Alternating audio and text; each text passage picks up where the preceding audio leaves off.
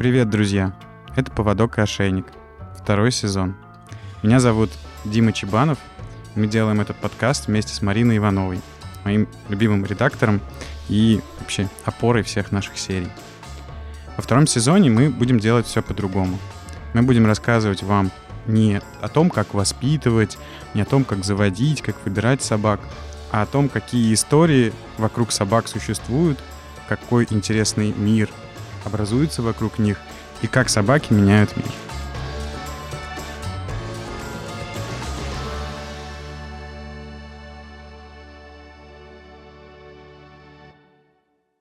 В этой серии мы поговорим про самую удивительную историю, которая только случалась с собаками. Мне кажется, ничего более удивительного в принципе не могло произойти, потому что это история про космос, про то, как собаки помогли людям исследовать космос. Я ездил в Центральный музей космонавтики на ВДНХ в Москве, очень долго читал, изучал, готовился, читал газеты. На сайте библиотеки Конгресса США, смотрел архивы Нью-Йорк Таймс, и честно вам скажу, что эта история настолько многогранна и настолько интересна, что про нее можно рассказать практически с любого угла.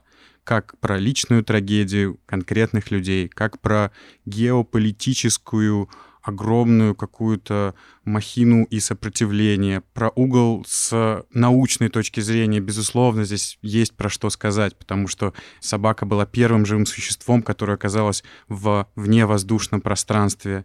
Честно говоря, эта история, она поражает не только тем, что вот собаки и вот космос, но и огромным количеством перипетий, огромным количеством загадок, которые в этой истории были и, возможно, даже остаются. Потому что это Советский Союз, и потому что это времена Холодной войны, когда очень многое было скрыто от публики, все было неизвестно, засекречено, и мы знаем только отголоски того, что происходило. И это одна из именно таких историй, которая поразила воображение в момент, продолжает поражать умы человечества и до сих пор, и подробности этой истории всплывают до сих пор. Все еще что-то новое можно прочесть, прочитать, какие-то материалы старичков-ученых, они все еще появляются. В этой серии вы узнаете, как Советский Союз всех удивил и обманул, почему собаки опять стали самыми главными первопроходцами планеты, и были ли они просто подопытными кроликами или чем-то большим.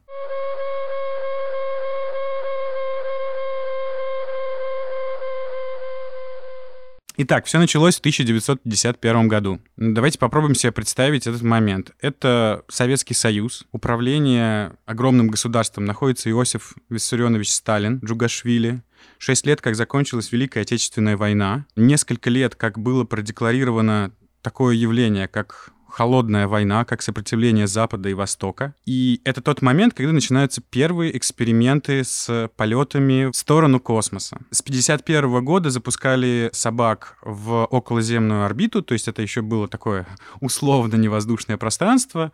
Там было несколько этапов в течение больше, чем 6 лет, когда летали. Сначала на 100 километров, потом на 300, потом там на 500 километров. Все это считается еще не космосом, и очень-очень большое количество собак в этот момент оказалась в отряде первых космонавтов. И давайте я вам расскажу, что это за собаки. Это на самом деле достаточно удивительно, потому что это были совершенно обычные московские дворняжки, которых ловили в районе, как говорят, метро Беговая. Там находился институт авиационной медицины, и вот буквально просто люди в погонах ходили. Я замечательно себе представляю сейчас этот район, где находится вот станция электрички Беговая, вот этот огромный дом с каким-то судом. И вот там вот бегают эти вот маленькие замечательные собачки, которых ловят, исследуют на медицинские показатели. Собачек ловили очень конкретных. Была задача ловить небольших, 5, 6, 7 максимум килограмм. Вот, для того, чтобы они легко помещались, ну, естественно, если собака легкая, она и как бы компактная. Вот, чтобы она помещалась в потенциальную вот эту капсулу, которую запускали вместе с ракетой в небо. Собачка должна была быть светлого тона, то есть либо белая, либо с какой-то примесью, но этот цвет был нужен для того, чтобы хорошо было видно на пленке, так как все было черно-белое. Люди старались вот как бы решить задачу, что вот как-то она будет двигать головой там или мотать как-то ушами, чтобы это все было хорошо видно. И действительно, те кадры, которые остались с тех времен, видно, как эти собачки там елозят в этих капсулах, как им неудобно, или что с ними происходит, как на них действует невесомость. Ну, это вообще это удивительные кадры, особенно для тех, кто знает вот эту вот физиологию собак и может себе представить, как они себя чувствуют в этот момент. Это совершенно потрясающе. Собак наловили какое-то большое количество. В итоге всего в космических испытаниях за период под 15 лет, которые с 51 по 66 год происходили в Советском Союзе, это и вот полеты в стратосферу, и в космос, и парные, и там возвратные, невозвратные, все в космическом отряде действующих собак-космонавтов, то есть которые совершили полет, было 48 штук. Это по официальным данным. Вы знаете, честно говоря, я вот столкнулся, когда исследовал эту информацию, наверное, один из таких первых разов в моей жизни, когда ты читаешь разные материалы, и в них разные данные. Вот приезжаешь в музей космонавтики, тебе старший научный сотрудник говорит вот такое-то число. А читаешь э, на Википедии вот такое. Смотришь репортаж с Первого канала от 2008 года такое, а 2018 уже совершенно другое. Вот, поэтому вот эти все значения, мы их принимаем на веру, и они примерные, то есть около 50 собак. И опять же, если судить по официальным данным, примерно 30 из них выжило. То есть 20 собачек погибли, каждая совершенно своей историей, каждая совершенно своей судьбой.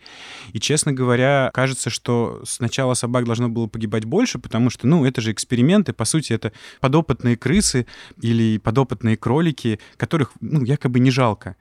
И на самом деле не так. Собаки погибали вот весь период исследований, и в 60-м году, и в 66-м все время были какие-то аварии, все время что-то случалось, потому что исследовали совершенно разные вещи, и они выходили из строя, и ломались ракеты, и взрывались, и нарушалась траектория, и очень много всего происходило. Но, тем не менее, большое количество собак выжило, и у некоторых даже в общем-то, были вполне себе счастливые остатки дней, потому что все собаки, на самом деле, были достаточно молодые. То есть им то, что я уже сказал, что интересует всех собачников, когда они встречают незнакомую собаку. А что у вас тут, мальчик или девочка? Были в основном девочки. И сколько им лет? Вот этим собачкам было в основном примерно по два года. Но как и дворняжкам, совершенно ты не можешь наверняка сказать. В общем, это были молоденькие собачки, дворняжки. Дворняжки, потому что собаки наукой были признаны как более живучие такими да, породами, да, чем домашние, более расположенные к перепадам температур и вообще более адаптивными. То есть вот это одна из ключевых каких-то параметров, которые заставили ученых выбрать именно дворняжек. В том числе немаловажным многие признают тот факт, что российская школа академика Павлова э, дала ну, скажем так, большой багаж знаний работы именно с собаками, и в том числе у Павлова были тоже дворняжки, то есть это были метисы. Хотя, например, про нашу самую главную героиню сегодняшнего выпуска, про Лайку, про которую я буду очень много еще говорить, в западных источниках пишут, что это метис-самоед-терьер. Почему-то пишут вот так. Но вы можете загуглить совершенно обычная дворняжечка, очень-очень милая, которых много и до сих пор в московских и вообще во всех российских детских приютах. Совершенно очаровательное существо. Вот, девочки, потому что была система хождения в туалет такая и размер кабины такой, что вот эта вот э, кабелиная привычка поднимать лапу и э, писать, она была просто невозможна. Поэтому выбирали девочек. Вот такое простое банальное объяснение. Было специальное устройство, космический туалет. Про это сейчас вообще как-то почему-то принято отдельно говорить. Всех интересует, как космонавты ходят в туалет. И космические собачки тоже ходили. И удобнее было ходить девочкам, поэтому выбирали девочек. Еще интересно заметить, как всех этих собак называли. Понятно, что это дворняжки, собачки, которые бегают по улице, и мне кажется, это вообще какой-то чертой времени, как вот эти вот достаточно милые люди, ученые, работники науки советской, понятно, иногда там отсидевшие, как это было принято в те времена, бывшие там в колонии, совершенно не секрет, что сам Королев сидел и был арестован по сфабрикованному делу.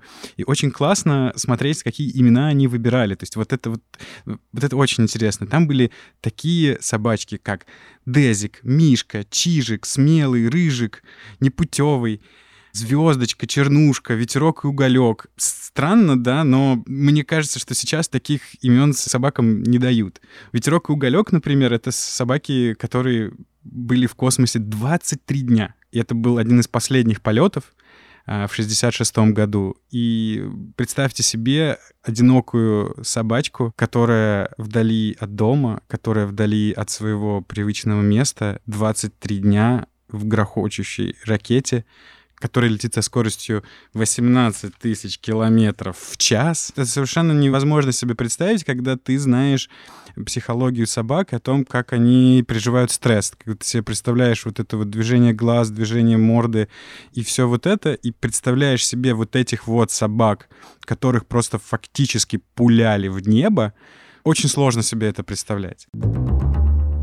Итак, подведу итог. Маленькие дворняжки светлого тона — суки, два года ориентировочно, совершенно обычные, с метро беговая. Мужики в погонах их подбирают и отправляют в космос. Отправляли в космос, правда, их не сразу. Отправляли в космос их примерно через два года, после того, как подбирали. Эти два года собачки тренировались. Наверное, это был один из самых веселых и классных периодов их жизни, подумаете вы, но на самом деле не так, потому что их э, подготовка, наверное, для космонавтов, э, людей, это какой-то спорт, э, преодоление себя, и все это очень здорово, но для собак это все будто бы просто мучение. Ну, потому что я вот, например, с трудом могу себе представить удовольствие, когда собаку крутят на центрифуге. Или когда собаку в течение достаточно продолжительного периода времени садят из клетки побольше в клетку поменьше, поменьше, поменьше, поменьше, заставляет в ней долго-долго находиться днями.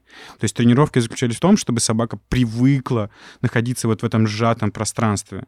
Потому что это именно то, что происходило во время полета. Капсула была вот буквально размером с собачку. Она не могла пройтись, она могла только лежать, она могла вот так вот сидеть, как собачки это делают, то есть это вроде как такой полустоять, полулежать, вот, и она могла стоять, все, никаких других функций, в общем-то, не было там. Речи про то, чтобы активно помахать хвостом, я думаю, тоже не было. То есть вся вот эта подготовка, это был очень такой скрупулезный и достаточно живодерский способ взаимодействия с собаками, но, тем не менее, есть очень большое количество свидетельств того, что люди, которые работали с этими собаками, относились к ним совершенно не как к подопытным, а относились к ним скорее как к коллегам, скорее как к товарищам. И этому есть действительно прям большое количество каких-то вот доказательств в биографиях людей. Вот считается, что лично Королёв каждый день заходил к собакам, проверял воду, спрашивал лаборантов, меняли ли ее сегодня, интересовался здоровьем, подходил, гладил, ну и вообще взаимодействовал.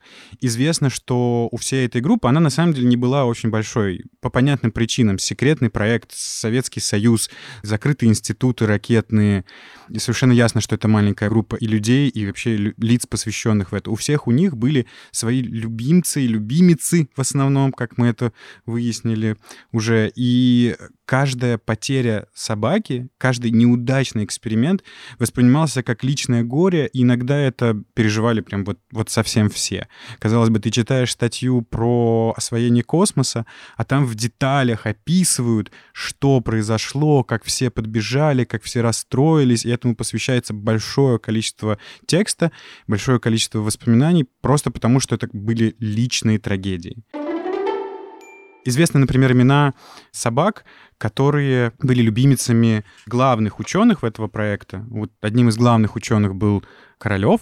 Его любимицей была собака по имени Лисичка. Даже в статье на Википедии которую вы можете перепроверить меня и прочитать, написано, что в предполетный момент, когда собак закрывали в капсулу, люди, окружающие, слышали, как Королев, погладив лисичку, сказал ей, «Я очень хочу, чтобы ты вернулась». Это было 28 июля 1960 года, то есть собаки уже летали, это был не первый полет. Естественно, у всей команды была надежда, что, ну, вот уже отработанные какие-то схемы, но, к сожалению, лисичка погибла через 19 секунд после начала полета, что-то пошло не так, и трагедия закончилась вот так вот. И еще один такое главное лицо всей этой истории, с, связанной с космической собачьей программой, это академик Газенко, специалист по как раз-таки по медицине. Тоже известная история. Думаю, что мы сейчас включим, как он говорит про свою собаку.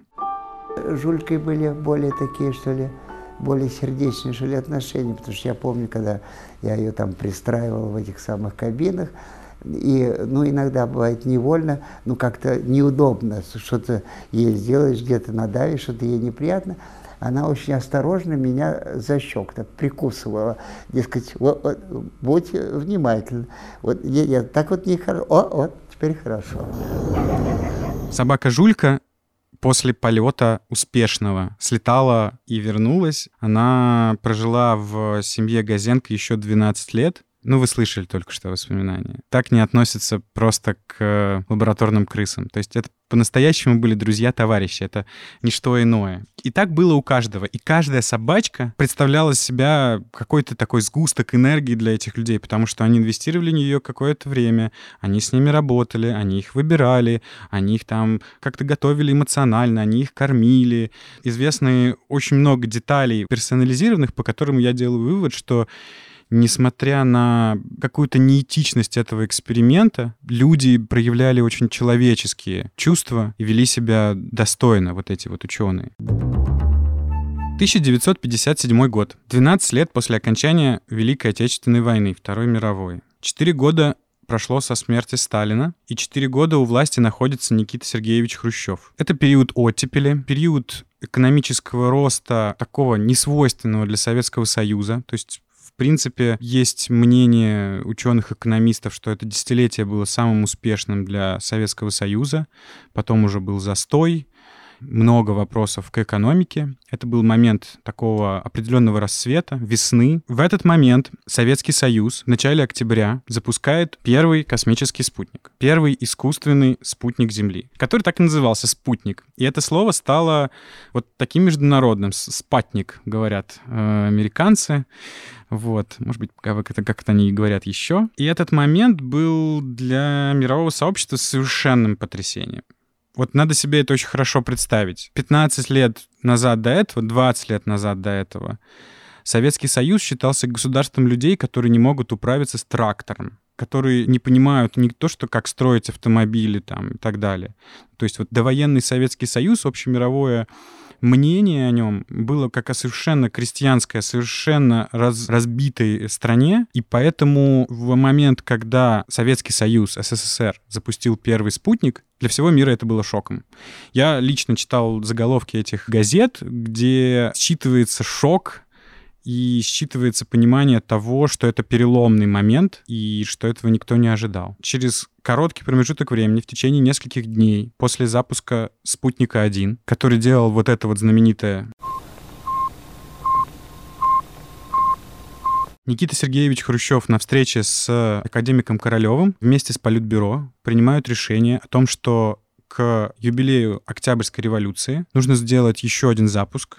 И этот запуск должен быть с живым существом. На тот момент у группы Королева есть большой опыт, как мы уже знаем, то, про что я вам только что рассказывал, э, работы с собаками.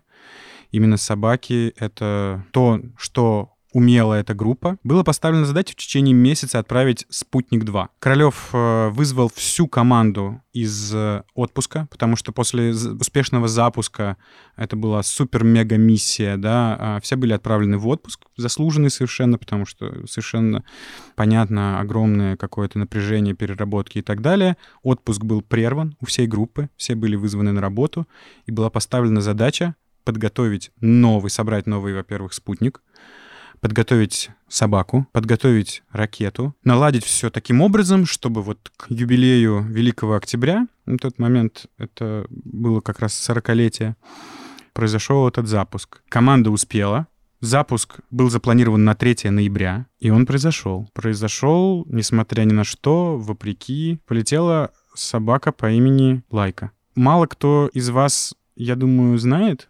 но вообще-то во всем мире знают в основном про лайку. Почти никто не слышал про белку и стрелку. Вот они у нас очень известны, и там уже и мультики про них снимают, и, и вообще с детства говорят белка и стрелка, белка и стрелка.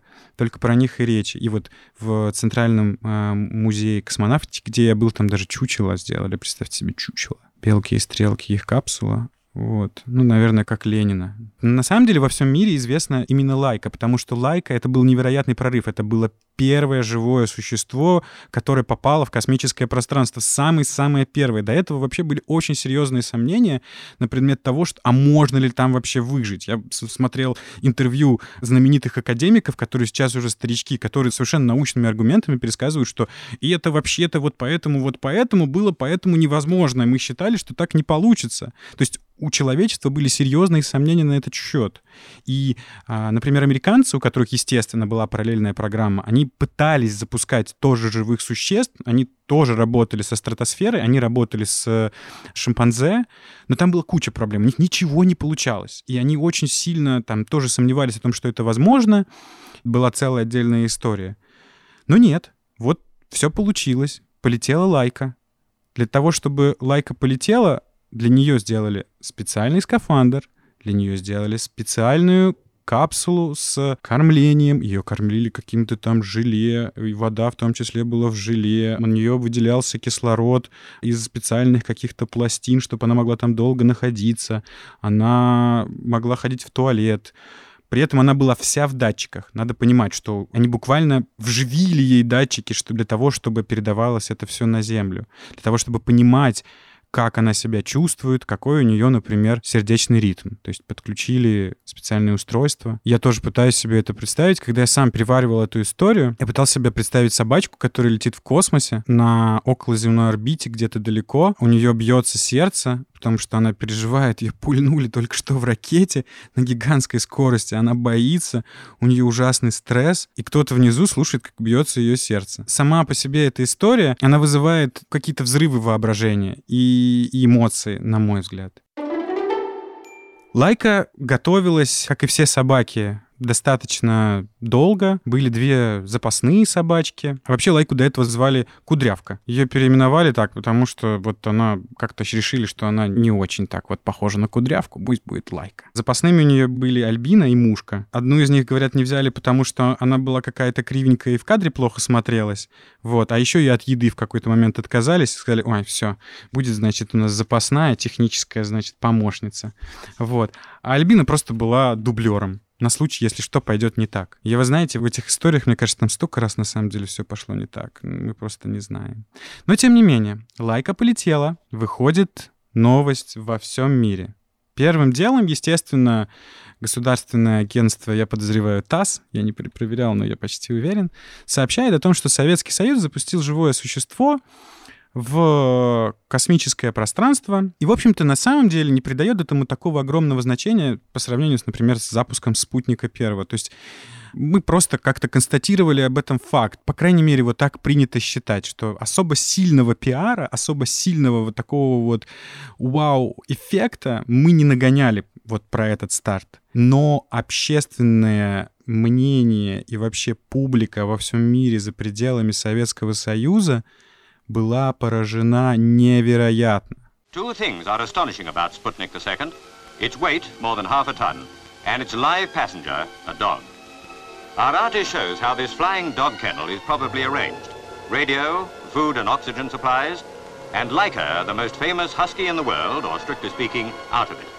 Месяц назад, во-первых, люди еще не пережили, что Советский Союз может закинуть что-то на орбиту. А что-то на орбиту, ну вот, чтобы представить себе наивность людей тогда, вот представьте, вот эти вот искусственные первые спутники, их называли Baby Moon. И это, мне кажется, характеризует инфантильность вообще, вообще всего населения и публики на тот момент. Не пережив шока от того, что это возможно, от того, что это сделал Советский Союз, появляется новая информация. Живое существо, живая собака летает вокруг планеты. И не просто летает. Наверное, вы знаете, что радиосигнал, который был у спутника 1, он тоже был у спутника 2. И этот сигнал был доказательством того для всех людей на планете, что вот он самый настоящий спутник. Я читал на космических форумах воспоминания людей, которые говорили, что они в 57 году в Америке, во Флориде, стоя на крыльце своего дома, видели точку в небе, летящий спутник. Это для любого там, не знаю, американца или голландца или англичанина было прямым доказательством, что вот, я его вижу. А точно так же его можно было просто поймать на супер вот этот вот хитрый радиоприемник. То есть для радиолюбителей, которых тогда было, естественно, очень много, это была вполне себе решаемая задача. И то же самое было со спутником 2. У него был специфический сигнал, который можно было поймать, который можно было услышать. И представьте себе картину вот этих вот мальчишек, американских, например, которые в газете сегодня с утра увидели фотографию собаки, которую запустили в космос, и которые вечером, сев у своего радиоприемника, покрутив хорошенько рукоятки, могли, смотря на фотографию этой собаки, слушать этот сигнал.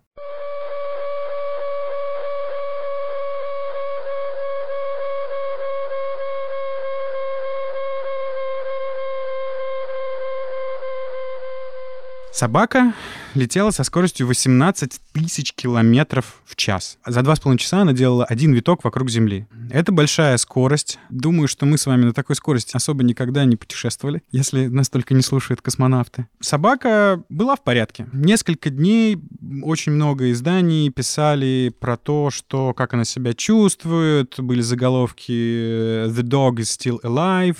И вообще это поражало воображение всех кто, кто только следил за мировыми новостями.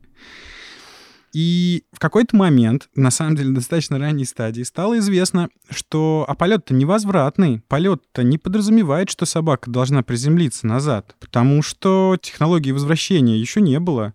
И Советский Союз очень торопился, не было такой как бы задачи вернуть собаку. Просто не было капсулы возвратной. И появился огромный общественный резонанс. Что это за живодерство? Как такое может быть, как вообще такой поступок могли совершить этичные ученые. Резонанс этот был, ну, он был фактически, то есть это было не только на словах, не только в прессе. Люди в большом количестве приходили к посольствам СССР, устраивали пикеты, устраивали забастовки, было много публикаций в прессе на предмет неэтичного обращения с животными. Но, тем не менее, сделать уже было ничего нельзя. Лайка была обречена, она была изначально погублена вот таким вот, таким вот способом, принесена в жертву. Я думаю, что это было непростое решение и для Королева, и для всей группы. Но, конечно же, научные цели, научный угол в этот момент и политический угол, они преобладали над всем на свете. И совершенно легко себе представить, что никто не задумывался из э, политических руководителей на этот счет. Как собака переживала полет? Интересно, я уже сказал, что мы знаем про ее сердцебиение, и это сердцебиение, ну, каким-то образом себя вело. И были данные о том, как собака переживала невесомость, например, при тестировании центрифуги. Так вот, Лайка очень сильно испугалась. Она, во-первых, в три раза дольше успокаивала свое сердцебиение, чем это происходило на центрифуге. И темп ее сердечного ритма тоже был заметно выше обычного. То есть собака очень серьезно испугалась. Она очень боялась того, что происходит. Она очень не хотела улетать, и она не понимала, почему вокруг все так сильно грохочет. Можно себе легко представить, если вы знаете собак. У некоторых других космических путешественников собачек была другая история. Были собаки, которые даже успокаивались, то есть которые очень толерантно относились к вот этому путешествию. Но это была не история с Лайкой. Лайка очень сильно боялась. Лайка, скорее всего, не могла ничего видеть в окошко, вот, потому что иллюминатор был очень маленький, и задача ей показать что-то не было были направлены на нее какие-то там камеры, какая-то телеметрия, но на самом деле кадров вот в космическом пространстве я никаких не обнаружил. Есть вот кадры, как ее загружают, как она там сидит. Вот. Но надо сказать, что они там были достаточно сильно скованы, и, в общем-то, удовольствие собаки в том, чтобы понаблюдать того, что происходит, к сожалению, не выделили. Фактически собака была в закрытой капсуле без окон. Фактически собака находилась внутри ракеты. Там был маленький иллюминатор, но, опять же, посетив музей, вы можете увидеть строение этой капсулы, она не рассчитана на то, чтобы в нее можно было что-то углядеть.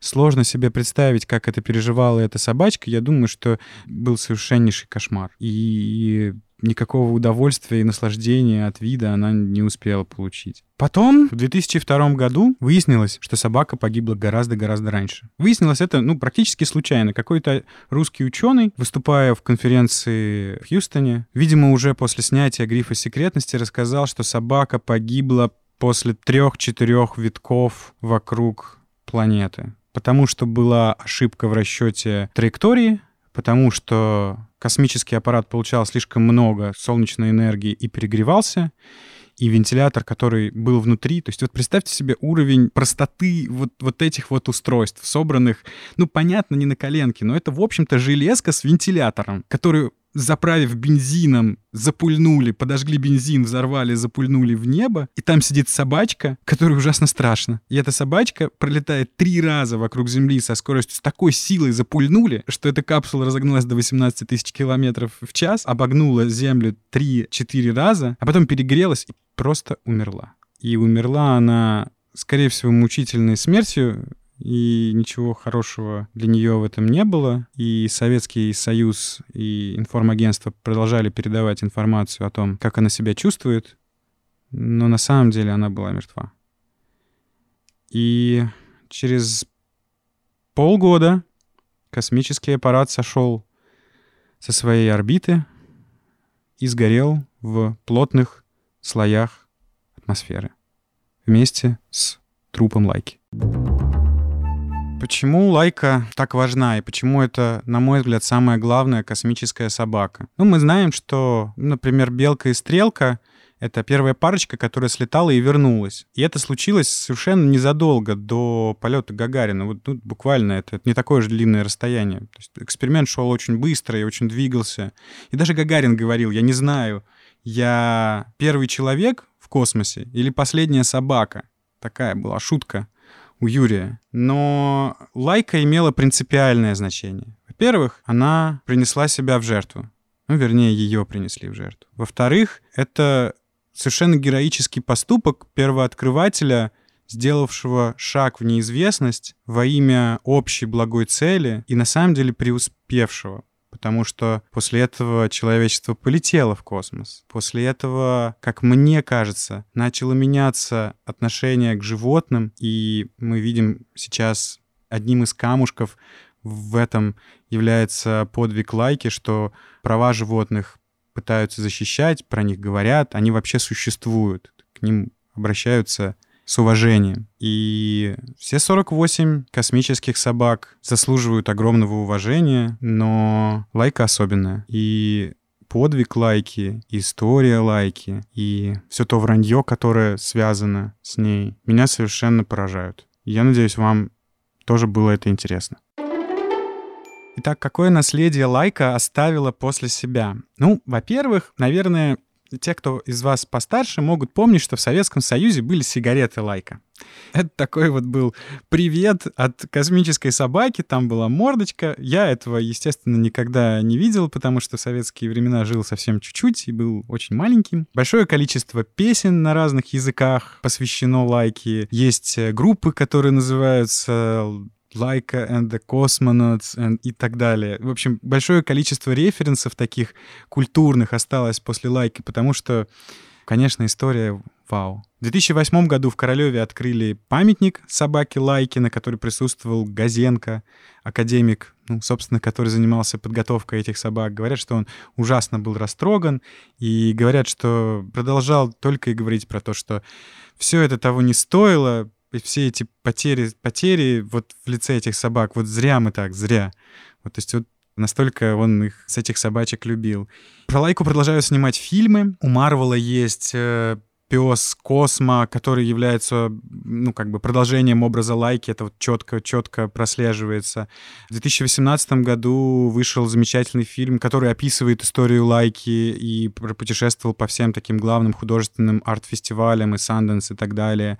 Очень часто упоминаемая штука, и, на мой взгляд, это один из символов нашей страны в каком-то смысле. То есть не только водка была лайка, не только серп и молот, но и вот эта вот храбрая собачка как образ лучшего того, что может быть в людях, да, вот как в собаках мы это видим, так и здесь. Вот этот вот образ преданности и безусловной любви, мне кажется, что это тот хороший момент, который нам нужно хранить в нашей истории, помнить и знать, откуда это, и обязательно себя с этим идентифицировать, потому что это наша история, и вот лайка — это мы.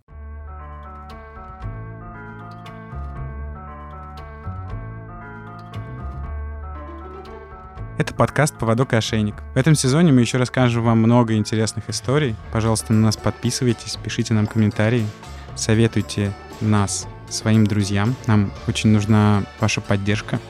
Над подкастом работал я, Дима Чебанов, и Марина Иванова. Спасибо вам большое. Пока.